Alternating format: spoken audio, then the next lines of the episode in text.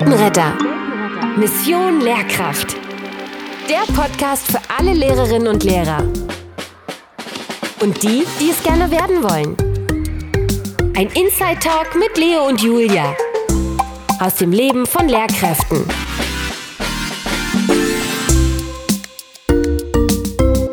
Hallo und herzlich willkommen zum Podcast Weltenretter. Mission Lehrkraft. Diese heutige Folge knüpft nochmal an den Seiteneinstieg bzw. Quereinstieg an und soll das Ganze nochmal ein bisschen konkretisieren. Und ich muss ganz ehrlich sagen, dass es mir immer wieder schwerfällt, gerade den Unterschied richtig herauszustellen. Leo, kannst du uns da nochmal vielleicht ein bisschen genaueres dazu sagen? Ja, ich habe mich dazu noch mal ein bisschen schlau gemacht, gerade beim Landesinstitut für Schulqualität und Lehrerbildung.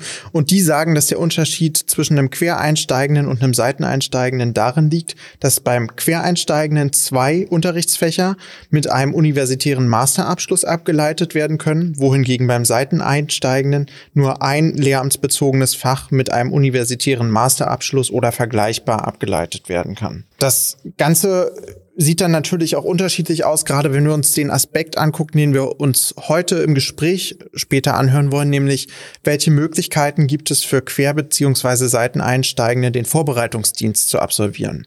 So ist es so, dass bei den Seiteneinsteigenden, bei denen nur einfach abgeleitet werden kann, erstmal nochmal ein Aufbaustudium für ein zusätzliches Unterrichtsfach machen müssen, um zwei Fächer unterrichten zu können und damit in den Vorbereitungsdienst zu starten.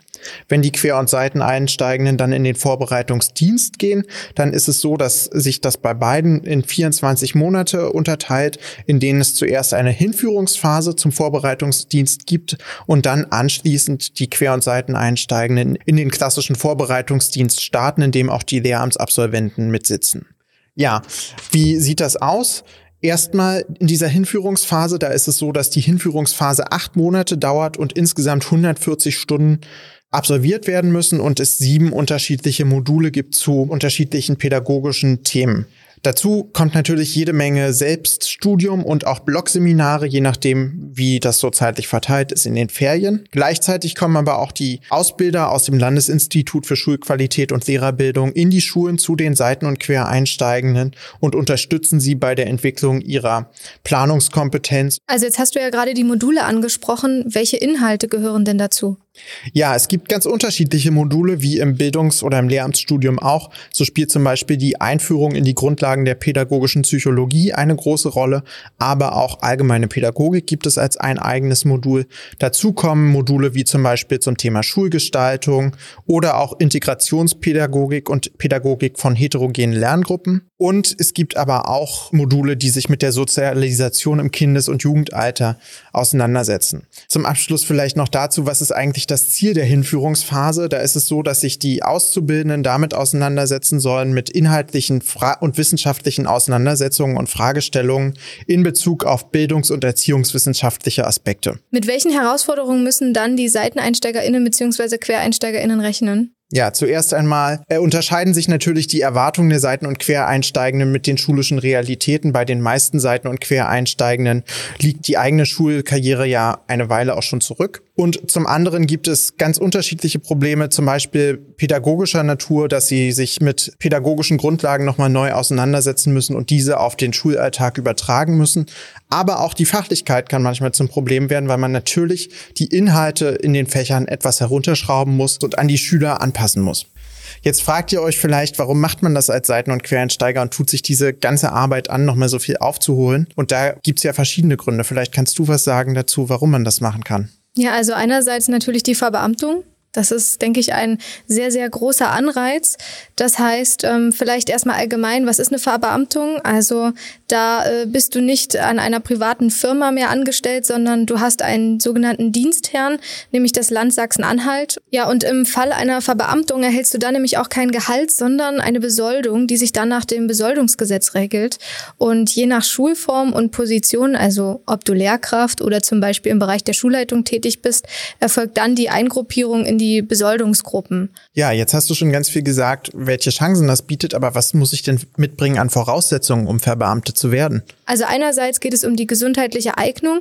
Das heißt, man muss eine gesundheitliche Untersuchung durch einen Amtsarzt durchführen lassen und in dieser Untersuchung wird dann deine Dienstfähigkeit überprüft und zu den gesundheitlichen Voraussetzungen gehören dann zum Beispiel, dass du nicht an bestimmten körperlichen Erkrankungen oder auch psychischen Erkrankungen leidest. Und vielleicht als kleine Anekdote, Lehrer sprechen ja auch sehr viel. Das heißt, bevor man zum Amtsarzt geht, muss man auch noch ein phoniatrisches Gutachten machen bei einem Phoniater, wo untersucht untersucht wird, inwiefern deine Stimme tauglich ist für den Lehrerberuf. Gibt es noch weitere Voraussetzungen außer diesem Gesundheitscheck oder? Ja, auf jeden Fall. Also es gibt eine Altersgrenze, die liegt bei Sachsen-Anhalt bei 45 Jahren.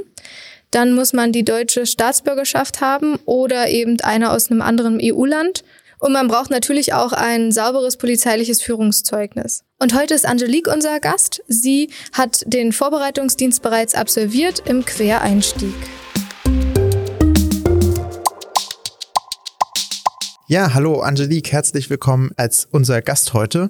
Wir wollen heute mit dir über das Thema Seiteneinstieg oder Quereinstieg mit der Option Referendariat und dann abschließende Ausbildung als Lehrkraft so ein bisschen sprechen. Vielleicht fangen wir damit an. Was hast du vorher gemacht, bevor du dich für den Seiten-Quereinstieg entschieden hast und wie hast du, bist du dann zum Lehrer werden oder Lehrer sein gekommen? Ja, hallo erstmal. Ich freue mich sehr, dass ich hier bin, Leo und Julia. Ähm, ursprünglich wollte ich direkt nach dem Abitur Lehrerin werden, aber mein Abi war einfach zu schlecht. Mir fehlte die Eins vor dem Komma. Denn mit 19 Jahren, muss ich ganz echt zugeben, hatte ich einfach so ein bisschen Schiss, Lehrerin an der Sekundarschule zu werden. Und ich musste dann natürlich ans Gymnasium. Und dafür war mein Schnitt einfach zu schlecht. Ähm, dann habe ich quasi meinen Zweitwunsch verfolgt, habe molekulare Biotechnologie studiert, äh, das auch abgeschlossen. Dann war ich erstmal arbeiten, zuerst in München, dann habe ich in der Schweiz gearbeitet als äh, Grenzgängerin, bin anschließend aus familiären Gründen dann wieder nach Sachsen-Anhalt gekommen, habe den Master in Biosystemtechnik abgeschlossen und habe während dieser ganzen Zeit auch immer wieder Studenten betreut und halt schon gemerkt, ähm, ja, so diese Lehrtätigkeit, diese Betreuung, dass mir das schon am meisten Spaß macht. Und nach dem Master habe ich dann mitbekommen, dass quasi der Weg für den Seiteneinstieg frei ist.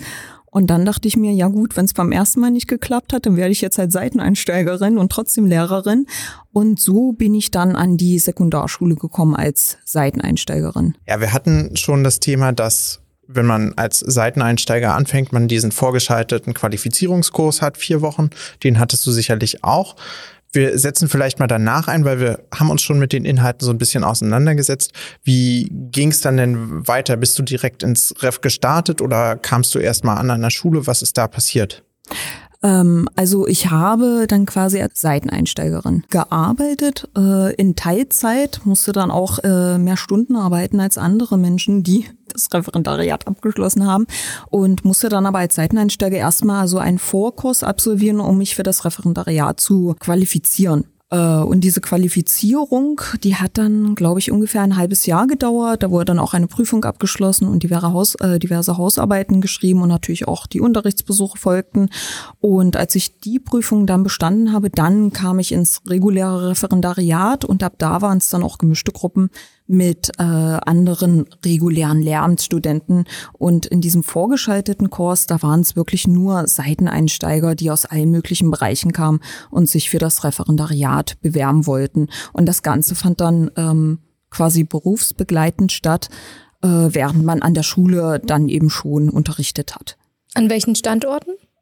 Äh, die Standorte, wir hatten auch einige Seminare in Magdeburg, aber das meiste hat in Halle stattgefunden. Ähm, du hast es ja gerade schon anklingen lassen, du hattest so eine Qualifikationsphase, wo du dich quasi vorbereitet hast auf den Vorbereitungsdienst. Und das klang ja schon raus, du hast in der Zeit viel gearbeitet. Vielleicht kannst du mal was sagen, wie war denn das Verhältnis zwischen Unterricht und dann Ausbildung?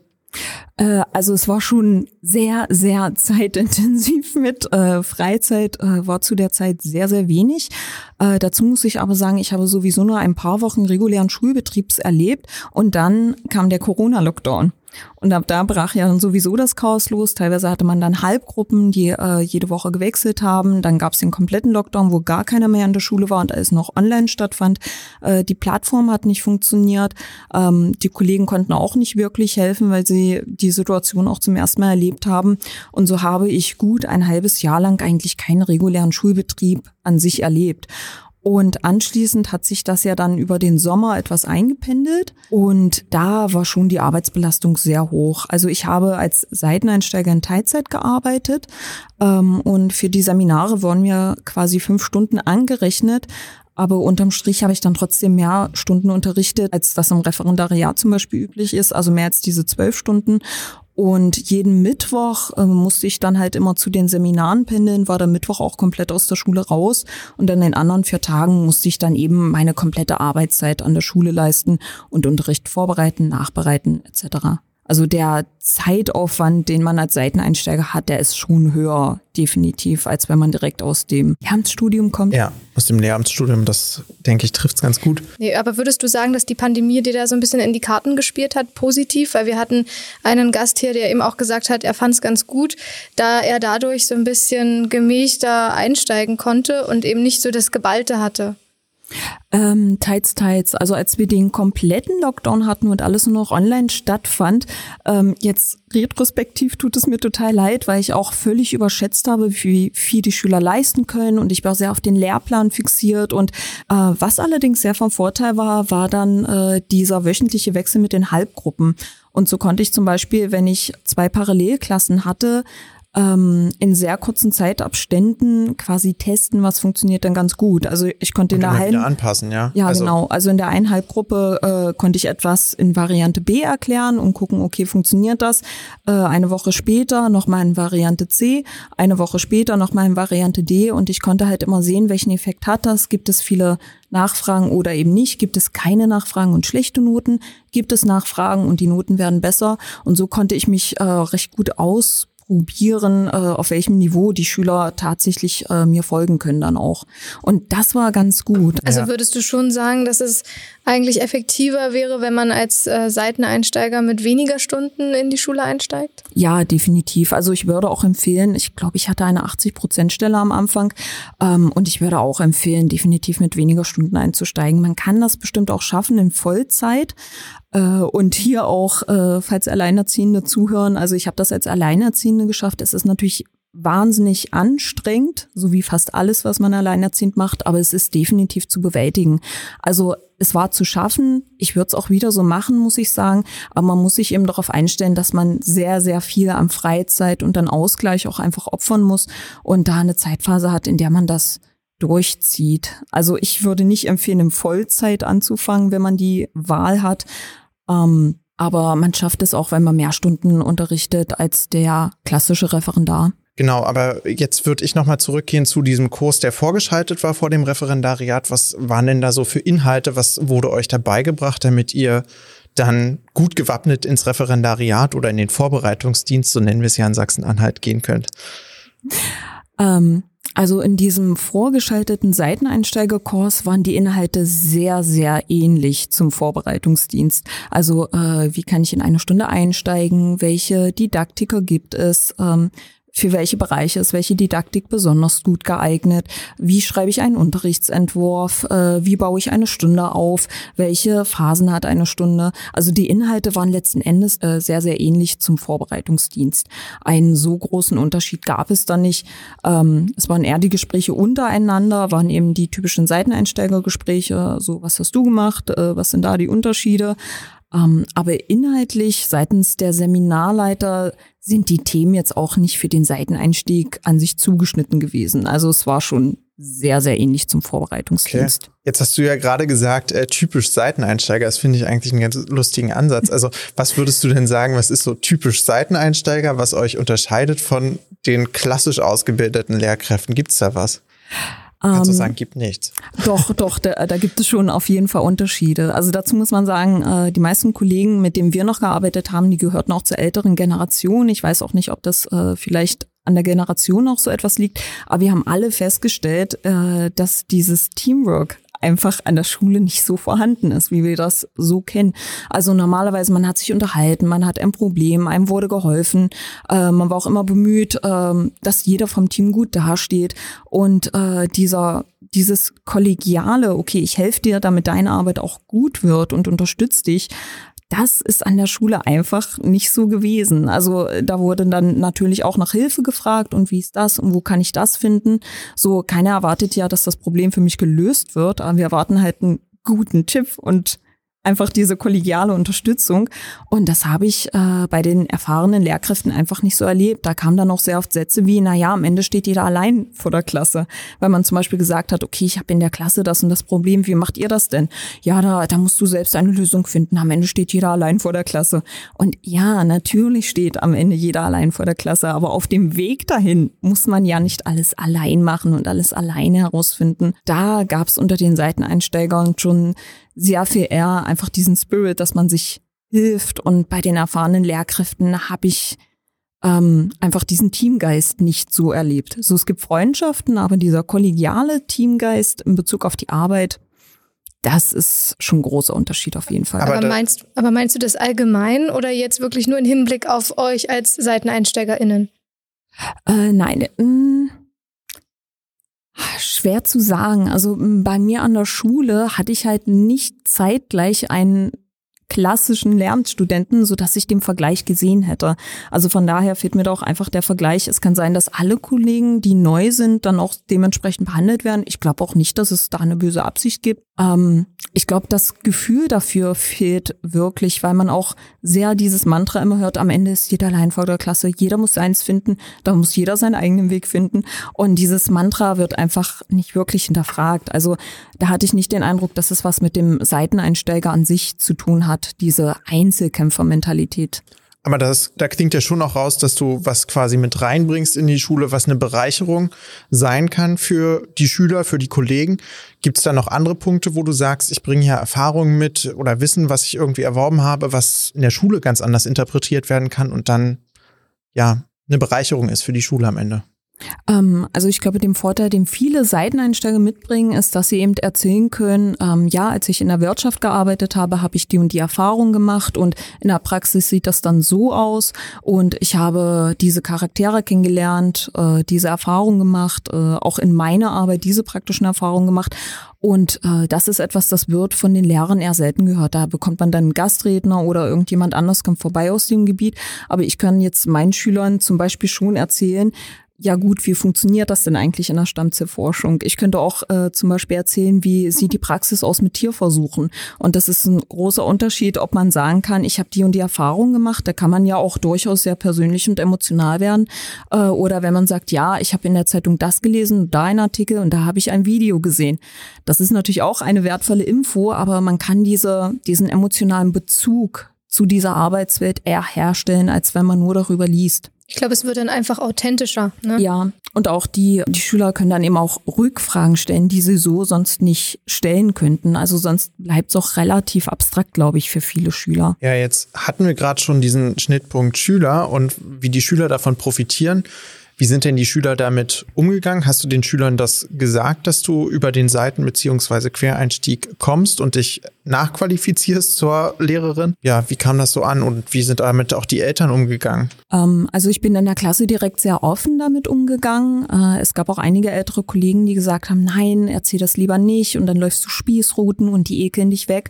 Und ich dachte mir aber so, nee, das stresst mich total, wenn ich die ganze Zeit etwas verheimlichen muss, damit es keiner mitbekommt kommt. Also bin ich halt in die Klasse rein und habe mich da halt hingestellt, so nach dem Motto, friss oder stirb. Ich bin jetzt deine Lehrerin, Seiteneinstieg hin oder her.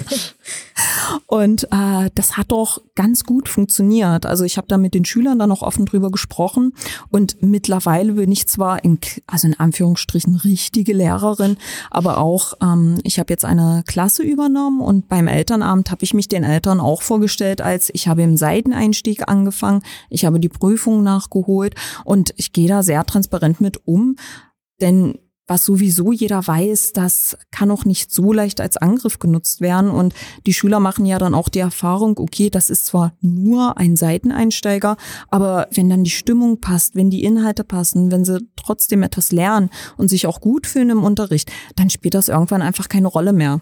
Und das wird dann eben auch normalisiert und die Seiteneinsteiger, die sind ja jetzt nicht unbedingt schlechter, ja. denke ich, als Seiteneinsteiger. Und hattest du den Eindruck, dass das eben für die Eltern dann auch keine Rolle spielte? Äh, für einige Eltern spielt das, glaube ich, schon eine größere Rolle. Dazu muss man aber auch sagen, da habe ich den Eindruck, dass das die Eltern sind, die sowieso sehr gerne meckern. Also da lernt man auch irgendwann Kritik mehr oder weniger ernst zu nehmen. Und wenn jemand sowieso immer am Meckern ist und etwas nie passt und immer alles blöd ist und ach, das blöde Schulsystem, dann fällt es mir mittlerweile auch schwerer, das persönlich zu nehmen, weil ich den Eindruck habe, selbst wenn ich eine richtige Lehrerin bin, kommen die Kritikpunkte trotzdem, dann sind sie nur anders formuliert. Also mittlerweile bin ich da auch etwas abgehärtet einfach. Also ich kann das auch nicht nicht mehr so ernst nehmen einfach. Es gibt Eltern, die das sagen, aber ich sage mir auch, ich arbeite zum Großteil mit den Schülern zusammen und solange es mit den Schülern gut funktioniert und die Schüler mir dieses ehrliche Feedback geben, ähm, solange ist es dann noch irgendwo zweitrangig, weil ich setze nicht mit den Eltern in einen Raum, sondern mit den Kindern. Ja. Schöner Ansatz und das klingt erstmal sehr gut. Ja, dann bist du ja irgendwann, wir gehen wieder so ein bisschen zurück Richtung Ausbildung, weil wir das ja so ein bisschen beleuchten wollen. Wie ist der Weg dahin, irgendwann das Ref zu machen oder erfolgreich abzuschließen? Dann bist du in den Vorbereitungsdienst gestartet, in den klassischen, da wo auch die ganz normalen Lehramtsstudenten sitzen. Gab es da Lief das von Anfang an? Wie war da die Chemie untereinander zwischen den quasi Lehramtsstudenten und den Seiteneinsteigern? Und Hast du Unterschiede gemerkt an deinen, in deinen Voraussetzungen? Ähm, in, in dem Kurs, in dem ich war, waren noch zwei andere Seiteneinsteiger, glaube ich, also zumindest zwei, von denen ich das wusste. Ähm, aber ich hatte nicht den Eindruck, dass das irgendwie besonders thematisiert wurde. Da kam manchmal Fragen so, ja, was hast du vorher gemacht? Aber das waren dann eher so diese Smalltalk-Fragen, auch wie, äh, wo wohnst du denn und wie alt bist du und welche Fächer unterrichtest du?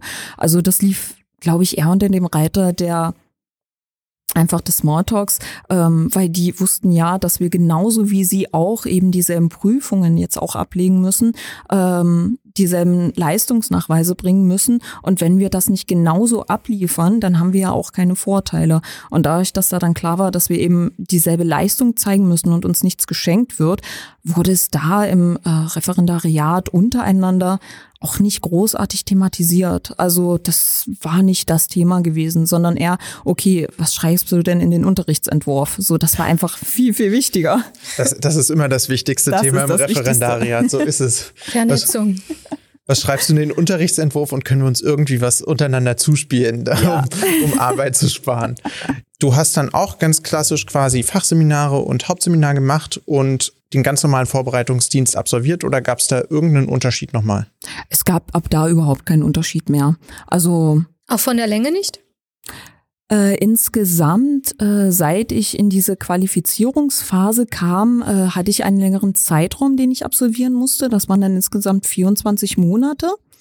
Ähm, aber darin äh, wurde zum Beispiel, also darin wurde auch dieser vorgeschaltete Kurs sozusagen mit reingezählt, so dass ich insgesamt 24 Monate Vorbereitungsdienst absolvieren musste, wenn man so möchte. Aber dadurch, dass ich eben noch andere Prüfungen ablegen musste, war das eben so, wie es war. Okay, und was man vielleicht, das wollte ich eigentlich vorhin noch sagen, also du hattest diesen Vergleich gezogen zwischen den quasi klassischen Referendaren und den Seiteneinstiegsreferendaren. Das Besondere bei euch ist ja, dass ihr viel, viel mehr unterrichten müsst als die klassischen Referendare, obwohl ihr im Vorbereitungsdienst seid. Also bei euch sind es ja nicht die zwölf Stunden gewesen, sondern dann fünf. zum Beispiel 18, wenn man Pech hatte. Genau, und dann hast du irgendwann einfach die Prüfung gemacht und bist jetzt seitdem vollwertige Lehrkraft. Äh, auch die Prüfungsmodalitäten waren wie bei jedem anderen auch. Und dann habe ich die Prüfung abgelegt. Genau. Was wahrscheinlich viele Menschen da draußen interessiert, wie ist denn das? Kann ich dann noch verbeamtet werden, wenn ich als Seiteneinsteiger kam und die Prüfung gemacht habe, oder bin ich für immer im öffentlichen Dienst gefangen? Nein, das ist ähm, das ist eigentlich das Schönste daran, kann man so sagen. Äh, ich bin jetzt verbeamtet auf Probe. Also sobald ich dann mein Zeugnis hatte, konnte ich auch den Antrag stellen. Äh, dann wird man natürlich vom Amtsarzt untersucht, schwört sein Eid. Und ich bin aber, wie gesagt, noch auf Probe verbeamtet und im Laufe des nächsten Jahres habe ich dann noch mal eine abschließende Prüfung, ob ich dann tatsächlich verbeamtet werde. Aktuell könnte man mir diesen Status quasi noch abnehmen, aber das ist genauso wie bei allen anderen eben auch. Also das ist der reguläre Weg. Verbeamtung auf Probe und dann nochmal eine Prüfung. Die Verbeamtung ablegen. auf Lebenszeit als Ziel und dann wird dich das Land nicht mehr los. Ja. Du hast ja nun schon einen längeren Weg auch auf dich genommen, um nun Lehrkraft zu werden. Also du hast sehr viel gegeben. Gibt es denn auch etwas zurück? Ja, auf jeden Fall. Also ich kann diesen Beruf empfehlen. Es gibt natürlich wie in jedem Job Tage, da hat man keine Lust und man will eigentlich nur zu Hause bleiben. Und dann gibt es aber auch Tage, die machen einfach Spaß. Also ich kann auch so viel Spaß mit den Schülern haben. Äh, man baut eine Beziehung zu denen auf. Äh, die haben natürlich auch ein bisschen einen anderen Humor, aber es gibt wahnsinnig witzige Situationen, die auch situativ entstehen, die man nicht künstlich herbeiführen kann. Und ich komme manchmal aus der Klasse und ich fühle mich so unglaublich wohl, weil es gibt natürlich immer ein paar Sachen, die noch geklärt werden müssen. Aber es ist sehr, sehr schön, weil man auch merkt, die Schüler, die schätzen ein, die mögen ein, die schreiben nicht unbedingt die besten Noten, aber das wird irgendwann auch zweitrangig. Ähm, aber die fühlen sich wohl und die vertrauen einem. Und äh, wenn sie ein Problem haben, dann melden sie sich auch und sagen, ähm, ja, das läuft bei mir aktuell nicht so oder zu Hause ist das und das los. Und das ist einfach schön, dass man merkt, dass man mehr und mehr zur Vertrauensperson wird. Und ja, die Lacher in der Klasse sind natürlich auch sehr schön. Also da könnte man irgendwann auch ein Buch mitfüllen, wie viele einfach unglaublich witzige Situationen entstehen. Das ist auch der Tipp, den ich jedem gehen würde, wenn man die Stunde konzipiert, irgendetwas einbauen, dass zumindest man selbst etwas zu lachen hat. Weil es gibt Tage, die sind hart. Aber wenn man dann irgendetwas einbaut, worüber man zumindest selbst schmunzeln kann, dann macht es den Job schon sehr viel angenehmer. Und die Schüler überraschen einen doch immer und immer wieder auch auf positive Art und Weise. Wenn ihr gerade im Referendariat seid und das gehört habt, dann bitte nicht nachmachen, weil da wird das eher nicht so positiv angenommen, wenn da Lacher erzeugt werden. Oh nein, nicht bei der Prüfung, um Gottes Willen. Das also im Referendariat oder Vorbereitungsdienst muss die Stunde schon ordentlich konzipiert sein. Ja, natürlich, natürlich. Also nicht, nicht im Unterrichtsentwurf, um Gottes Willen. Ähm, nein, aber ich meine jetzt im realen Unterricht. Also aber danach ist ein Lachen dann erlaubt und vielleicht kannst du uns danach ja mal. darf man lachen. Genau, vielleicht kannst du uns ja mal an einer Story ermuntern oder erfreuen. Ähm, was sehr, sehr schön war, äh, zu meiner Abschlussprüfung äh, im Chemieunterricht kam vorher eine Schülerin, die ich äh, bis dato eineinhalb Jahre unterrichtet habe und schiebt mir einen kleinen Zettel zu und ich dachte schon, um Gottes Willen, es gibt jetzt wieder irgendwelchen Streit und diese Stunde wird nicht funktionieren. Und auf den Zettel stand dann, ähm, sie sind eine tolle Lehrerin und sie machen das gut und sie werden die Prüfung schaffen. Und das war so süß, wie sie mir den kleinen Zettel vor dem Unterricht zugeschoben hat. Und ich habe mich so darüber gefreut. Also den Zettel habe ich natürlich auch immer noch. Die Schülerin hört das vielleicht auch und weiß, dass sie gemeint ist. Darüber habe ich mich unglaublich gefreut, dass ich so einen kleinen Motivationszettel zu meiner Prüfung von den Schülern bekommen habe. Das war sehr schön. Ja, vielen Dank für deine Gesprächsbereitschaft. Wir haben heute, glaube ich, unglaublich viel gelernt. Und vielen Dank, dass du da warst. Wir haben uns wahnsinnig gefreut darüber. Dankeschön. Ja, jetzt wurde ja in ganz vielen Folgen der Quereinstieg und auch der Seiteneinstieg thematisiert. Und dazu haben wir nachgefragt im Ministerium für Bildung, welche Bedeutung haben Seiten- und Quereinsteigende für die Unterrichtsgestaltung an den Schulen? Weltenretter. Mission Lehrkraft. Hallo, ich bin Eva Feusner, Bildungsministerin des Landes Sachsen-Anhalt. Ja, neben den über 1000 Neueinstellungen, äh, die wir im Jahr realisieren, sind mittlerweile äh, fast ein Drittel Seiteneinsteiger und mit Blick auf den bundesweiten, aber insbesondere auch landesweiten Lehrkräftebedarf sind unsere Seiteneinsteiger nicht mehr äh, aus den Schulen wegzudenken und unverzichtbar geworden. Und immer natürlich auch im Land Sachsen-Anhalt herzlich willkommen. Äh, die Seiteneinsteiger haben häufig viele, viele Jahre Berufs- und Lebenserfahrung, von denen sowohl Schülerinnen und Schüler, aber auch die grundständig ausgebildeten Lehrkräfte profitieren können. Sie bringen gewinnbringende Sichtweisen und Expertisen mit und sie stellen auch eine große Bereicherung für den Schulalltag und die Lehrtätigkeit dar. Die Mittelsanforderungen, äh, die Seiteneinsteiger mitbringen müssen, sind, ist, ist der Bachelorabschluss. Aber, und das sage ich ganz bewusst, darüber hinaus bieten wir eine Vielzahl von Qualifikationsmöglichkeiten an, um auch grundständige Lehrkraft werden zu können, was viele bisher schon tun und auch hoffentlich zukünftig noch annehmen werden. Ja, also abschließend wollen wir euch natürlich auch noch an unsere Gedanken teilhaben lassen. Wir haben für uns mit aus den Folgen genommen, dass nicht nur ein Weg, sondern viele Wege zur Schule führen. Jeder Weg, egal ob quer, Seiteneinstieg oder auch der klassische Weg, haben seine Berechtigung, haben seine Höhen und Tiefen und trotzdem kann man später erfolgreich unterrichten.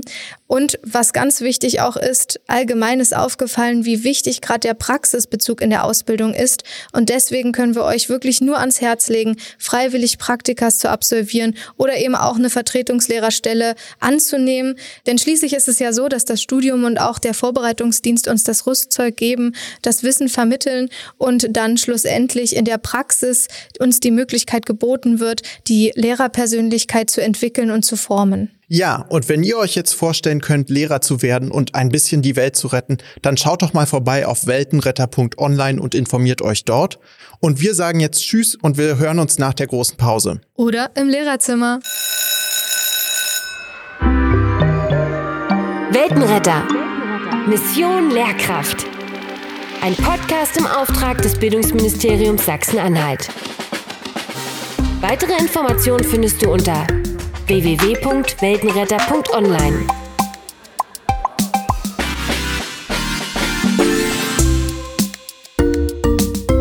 Person und Funktionsbezeichnung gelten jeweils in weiblicher und männlicher Form.